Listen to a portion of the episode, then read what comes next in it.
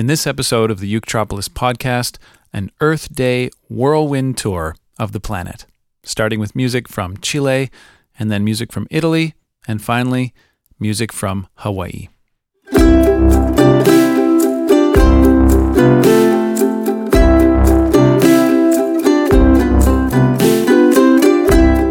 Welcome back to the Eutropolis podcast for more real ukulele answers to real ukulele questions from students at eutropolis.com. I'm your host, James Hill, and today is Earth Day. So happy Earth Day. And in the spirit of Earth Day, we're going to travel. We're going to take a trip to three beautiful places on this planet Chile, Italy, and Hawaii. Stick around.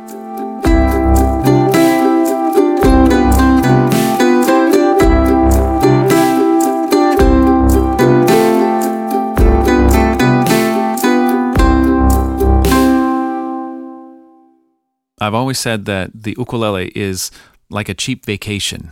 You know, you just you pick it up, you start playing, and you're transported to a different place, maybe a different time, whatever it is. It takes you away from where you are, and in this era of most of us being homebound, that is incredibly valuable. It's it's not just a luxury anymore; it's essential to our well-being our mental, physical, spiritual well being, that, that we don't feel locked up. And with the ukulele, we're able to break those bonds. We're able to travel through music. And this is the power of making your own music and not just being a consumer of music. Turning on the radio or your favorite playlist to some extent helps you to get away, to escape, but making your own music just takes it to a different level. You're engaged in in a different way. Um, it's hard to describe to somebody who hasn't experienced it that feeling of being lost in the music, of losing track of time, and just being wrapped in that experience. That is really what the ukulele way is all about. The ukulele way, as many of you know, is a six level method that I wrote to teach the art of solo ukulele. And solo ukulele is where you're playing the melody and the rhythm and the chords all at the same time. And you're doing that all on one instrument.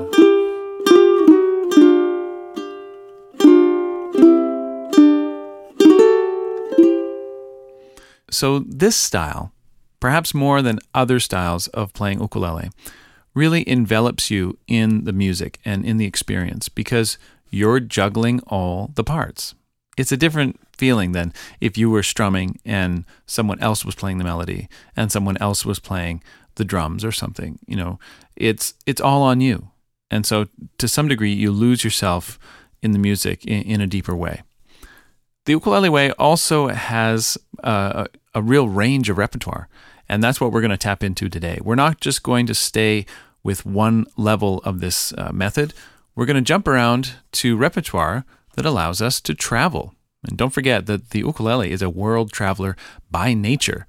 That is how it made its way from uh, Madeira all the way to Hawaii, even before it was called the ukulele. And if it weren't for mobility, if it weren't for a sense of adventure, if it weren't for clipper ships, we never would have had the ukulele at all. So the ukulele is a citizen of the world. And in that spirit, we're going to start our musical journey today with a piece from Chile. It's a piece from the Ukulele Way, Book 4. It's called El Tortillero, uh, which means the tortilla vendor. And I'll play a little bit of it here. And I want you to imagine sort of a, a busy, bustling marketplace. Here's El Tortillero.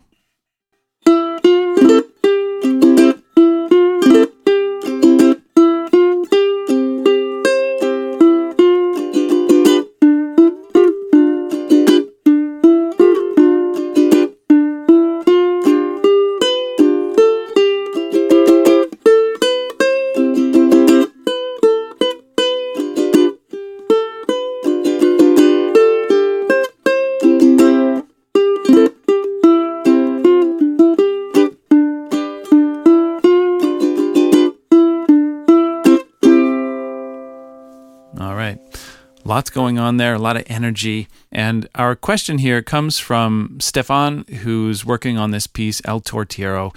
And he says, After a first look, I had some concerns about this song.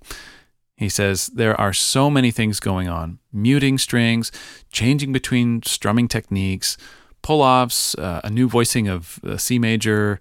I mean, it goes on and on. But he says, This song actually makes it a lot of fun, and it's all manageable. What a good choice of song this is. He says, I still do not play it fluently, but it never gets boring to practice.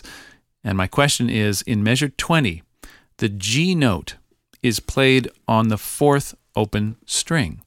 Why is that not played on the second string with a finger? Well, this is a great question, Stefan. First of all, I'm glad that you're enjoying the piece so much. Even though it does seem very challenging, and it is challenging, it's really rewarding as well. And it's not the kind of music that I typically hear when I listen to my playlists or the radio stations around here. So it's really a, a way for me to travel and experience different cultures through my ukulele. And I hope you're finding that as well. Now, the question you bring up about when to play a G note as an open fourth string as opposed to with a third finger on the E string. Now, this is pretty subtle. Um, and to the untrained ear, uh, those two notes might sound the same. You got G and G. But the more you get into the ukulele, the more those two notes sound a bit different. Okay, that might be stretching it a bit. They sound the same. I mean, they're the same pitch, but you can do different things to them. And that's really the key to understanding why sometimes I'll write uh, an arrangement and I'll use the uh, the open string G, and why sometimes I'll use the fretted G. And the reason is when I play the fretted G, third finger on the second string, it allows me to add expression to the note. I can give it a bit of vibrato or a bend or a pre bend like this. Or maybe I could slide into it or slide down to it. There's so many things I can do to that note when I'm fretting that note. It has a lot of personality and I can add a lot of expression to it. Now the the the open fourth string note is very neutral by contrast. So I've got a very neutral G that I can't really do much to. I can't really add vibrato to it. I guess if I if I press behind the nut, I can get it to sort of warble like this, which is a novelty trick. But uh, there's very I'm very limited in what I can do to that open string G to give it personality. But there's a ton of things I can do to the fretted G. And so what I tend to do is when there's a G note in the accompaniment voice, I will use the more neutral sound.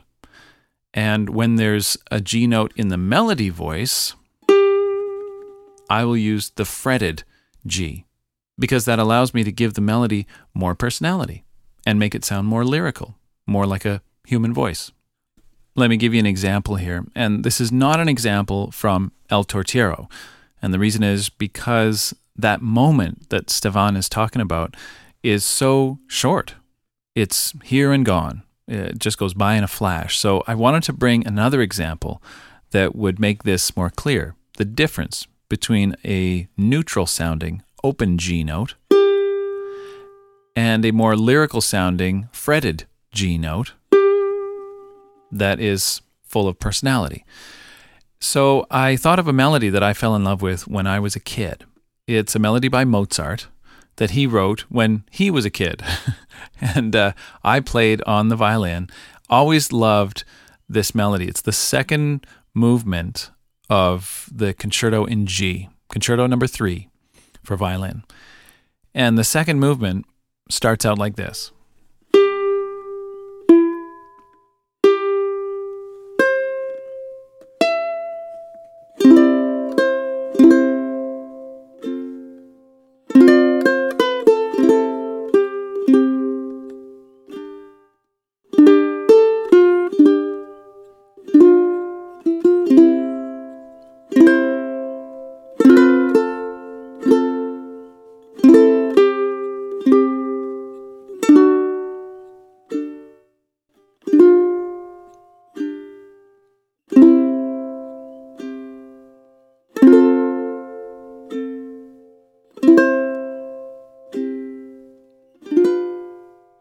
And if you listen closely, you might hear the frogs outside my window in the pond.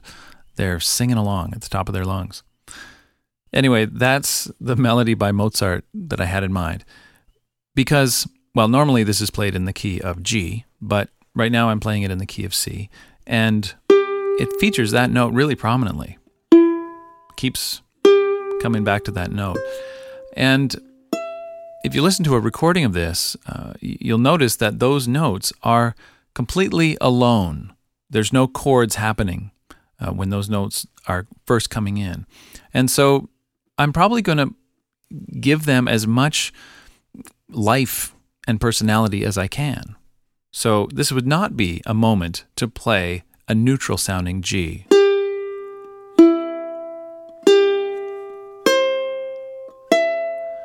mean, it sounds okay, but to, to me, it, playing the open string notes in that case, it sounds a little little bit more like a like a grandfather clock or something. It sounds like bells, uh, which is not a bad thing. But I want this to sound like a voice. You know, I want it to sing.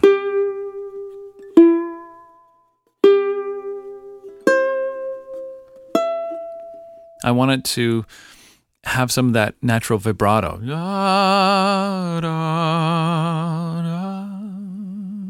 Know, like that, that is such a signature part of the human voice. And we can get some of that on the ukulele by sort of um, wiggling the notes a little bit. But we can't do that with the open strings. And so even though it's very tempting to play, you know, open G, open E, open G, I'm not going to do that. I'm going to play G with a fretted note. I'm even going to play the E on the fourth fret of the C string.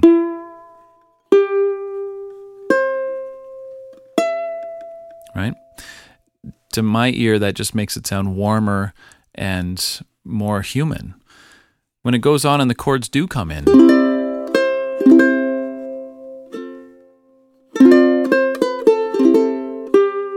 now you can hear how there's a lot of this G kind of droning in the background.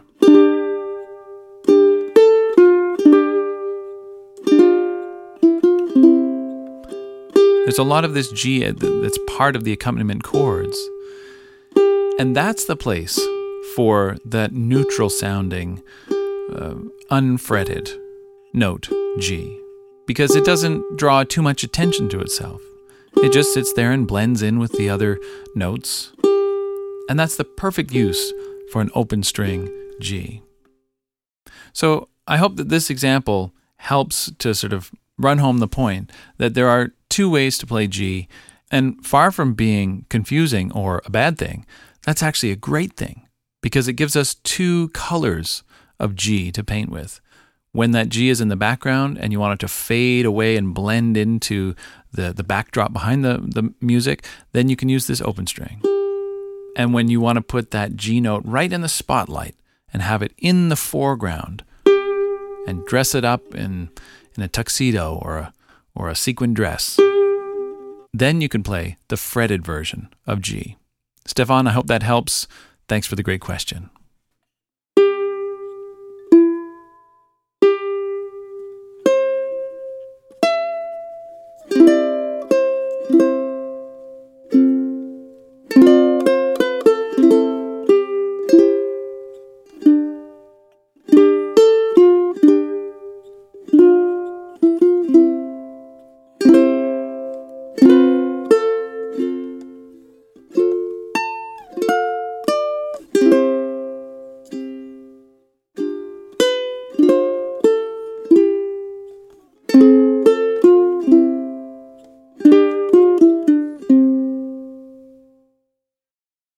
Okay, pack your bags.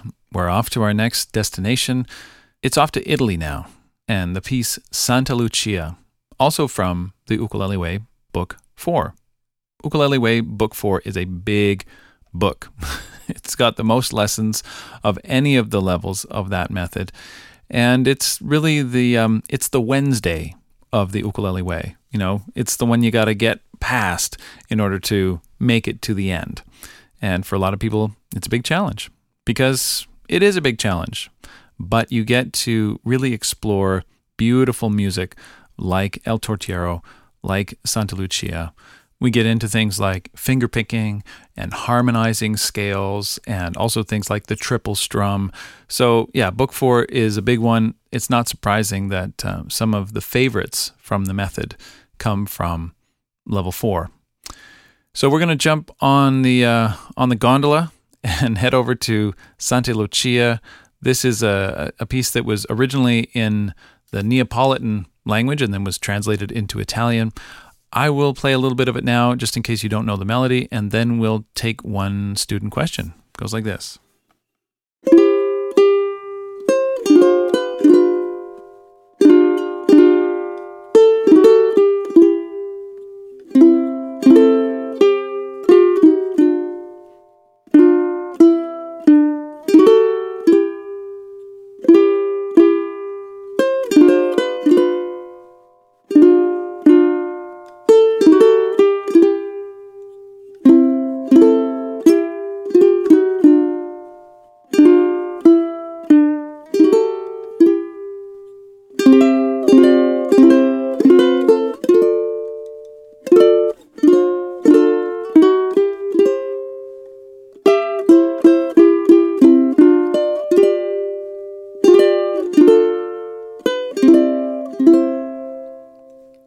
Not the whole thing, but it's close. You see what uh, what I mean? It's one of the favorites because it's just so lovely, and uh, and it works so well on the ukulele. Remember, there's a big difference between a great song and a great song for ukulele. Sometimes the songs just fall into place on the frets, and this is one that does exactly that. So I'm going to take a question here. It's actually more of a comment from uh, a student named Tamsin. Tamsin says, uh, I have to confess, I just want to spend all day on the ninth and tenth measures. Tamsin says, uh, The whole thing is lovely, but that part is divine. Well, as you listened to me playing Santa Lucia there just a minute ago, you might have noticed when sort of the, the, the clouds parted and the sun came out, and it sounded like this. I mean, that is just, you know, in two measures, you get so much good musical stuff. Uh, as Tamsin says, I just want to spend all day on that passage.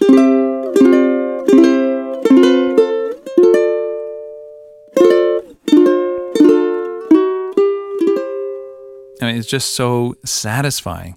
And and I guess my follow up to Tamsin, other than the fact that yeah, I totally agree, and I want to spend all day playing that too.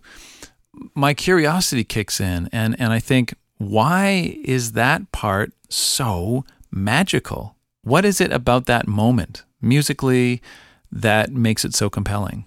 I just, you know, I can't let it go. I I I want to know.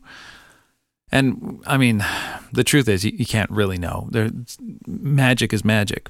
But I noticed something similar here um, in this Neapolitan folk song, as I noticed in a lot of pop music on the radio today. Taylor Swift, for example, does this all the time. She'll she'll stay kind of low down in the verse, a little bit lower in her range.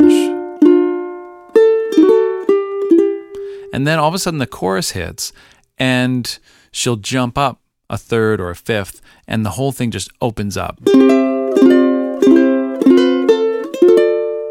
And you really feel this sense of lift in the chorus. And I think that we're seeing that and hearing that very same thing. Yeah. It's almost like a modern pop song. It follows a very similar kind of a narrative, musically speaking. So it, it's not a new thing when you hear it on the radio and you hear that soaring chorus that takes over and sort of takes your breath away, that feeling is a feeling that musicians and composers have been chasing since day one. That is something special, and we hear it right here in Santa Lucia. It's a real beautiful moment. The other thing that really stands out to me here eh, at this moment in time, and maybe explains why this is so satisfying is the interval of a tenth. This one. That interval is just absolutely epic. There's something just naturally kind of soaring about this interval of a tenth. I think if intervals were animals, this would be the eagle, you know? The tenth is just majestic and strong, powerful, with this huge wingspan. A tenth is, well, it's 10 steps of the scale. One, two, three, four, five, six, seven, eight, nine, ten. So it goes beyond the usual octave. It keeps going. It's even bigger than the octave. And this interval is, I don't know, it's just one of my all time favorites. And we don't get a lot of opportunities to play tenths on the ukulele because, uh, the, because of the limited range of this instrument. And especially if you have the high G tuning, you're not going to run into tenths very often they're kind of awkward to play. You try playing that between the C string and the A string, and you'll see what I mean. They're, they're big stretches, and although they sound really nice,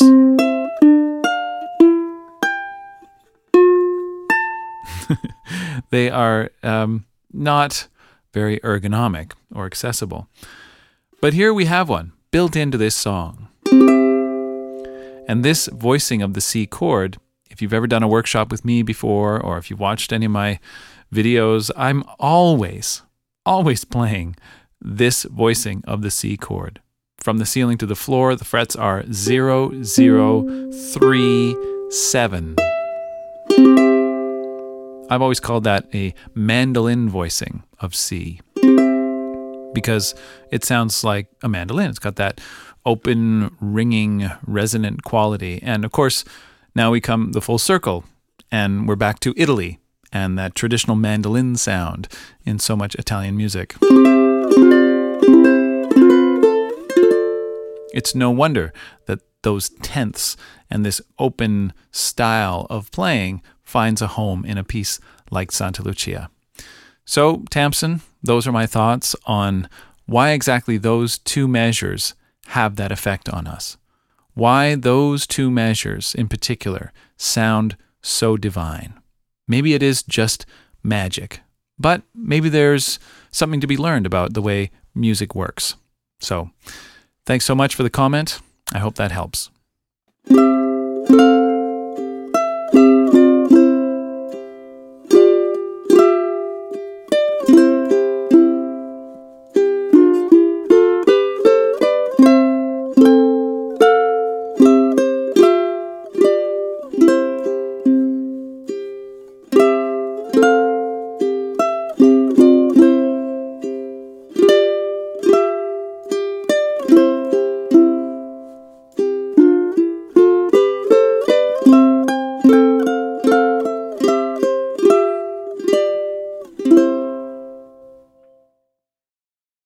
Let's make one more stop on our Earth Day tour of the Earth through music and the ukulele.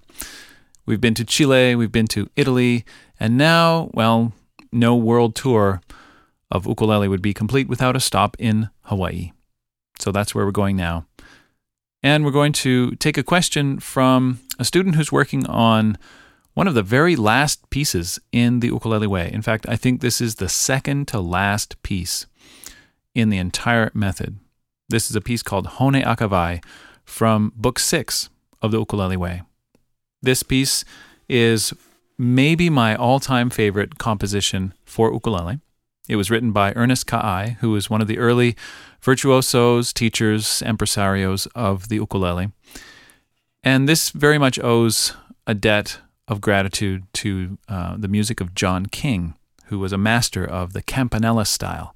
Campanella is when you play successive notes in a melody on different strings. So that one rings into the other and you get this harp like effect. Kind of like playing the piano while you're holding down the, the sustain pedal. instead of which is a very different sound, right? So the word campanella, fittingly, given where we just came from, is an Italian word that means bells or little bells.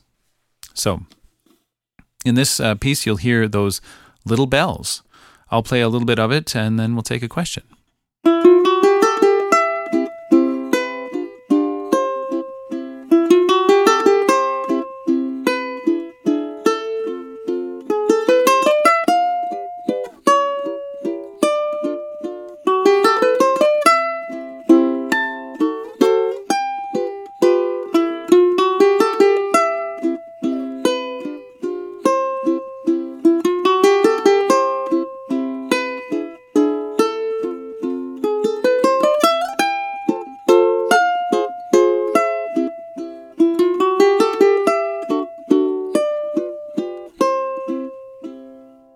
I've always loved this piece. It's so just charming and lovable and approachable, deceptively simple.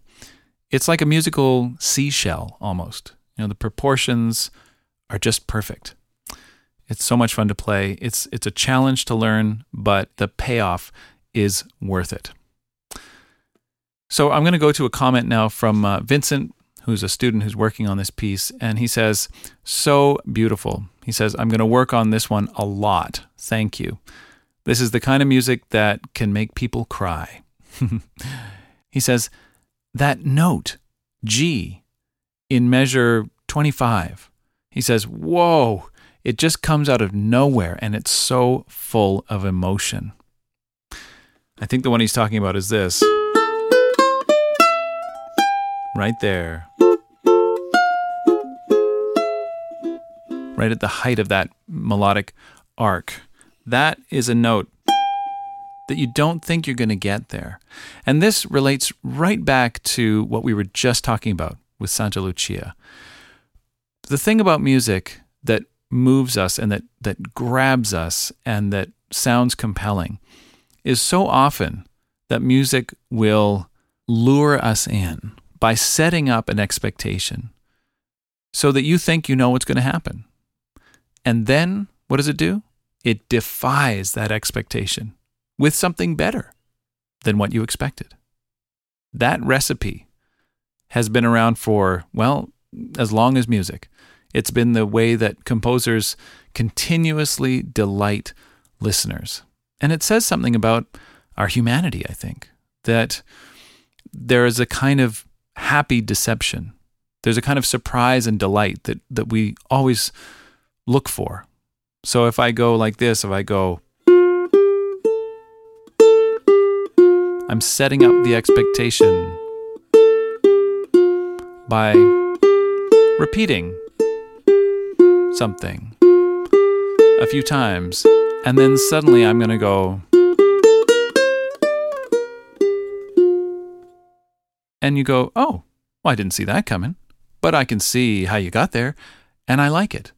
It's like, it, you know, you're constantly setting up an expectation and defying that expectation with something better. And that's exactly what Ernest Ka'ai does right here. Right at the top of that scale, I don't know about you, but I think I'm going to get this note.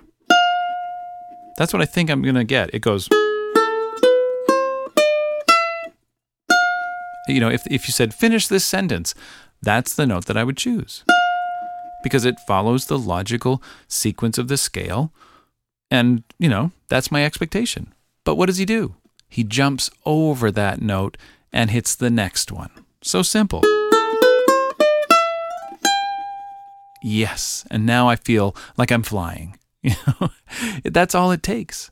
He just jumps over that one and hits the next note. Now, in an age of cloud computing and artificial intelligence and machine learning and all that stuff, you know, I don't know if there's a formula or if there's an equation for this, for what you experience in a piece like Hone Akavai.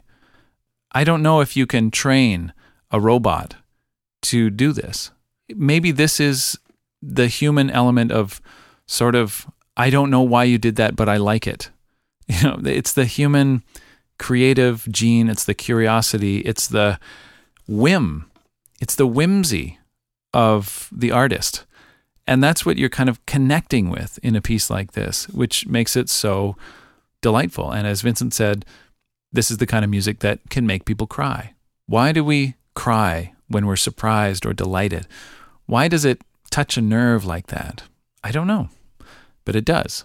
And it releases something the way a, a massage would release toxins in your in your uh, muscles. Well, you have to do that to your brain too. You have to do that to your mind and your soul. Music is the way to do that. I don't know about you, but I feel like it's empowering to know that the music that I make with my own two hands is music that can transport me. I don't have to wait around for somebody to come and pick me up and take me away somewhere. I can sit in the in the comfort of my own home and I can travel, whether that's traveling through music or through color, through emotion, through periods of history. It's all there at my fingertips. That is the power of the ukulele. And as we bring our Earth Day journey to a close, I want to encourage you to see the ukulele as that portal into the world, the world that we may not be able to access right now. These days, when, when you get tired of staring at the computer and doing Zoom meetings, well, take care of yourself. Pick up your ukulele, play a song, and travel.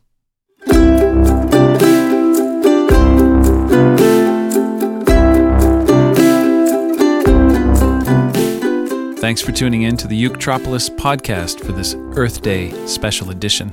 I'm your host, James Hill, and I'll be back again next week with more real ukulele answers to real ukulele questions. And in the meantime, you'll find me over at uketropolis.com, teaching a whole library of online ukulele courses. Some are free, some are not. And when you're ready to join a warm, welcoming community of ukulele learners from all over the world, well, it's there for you. Take care, and until next week, keep on strumming.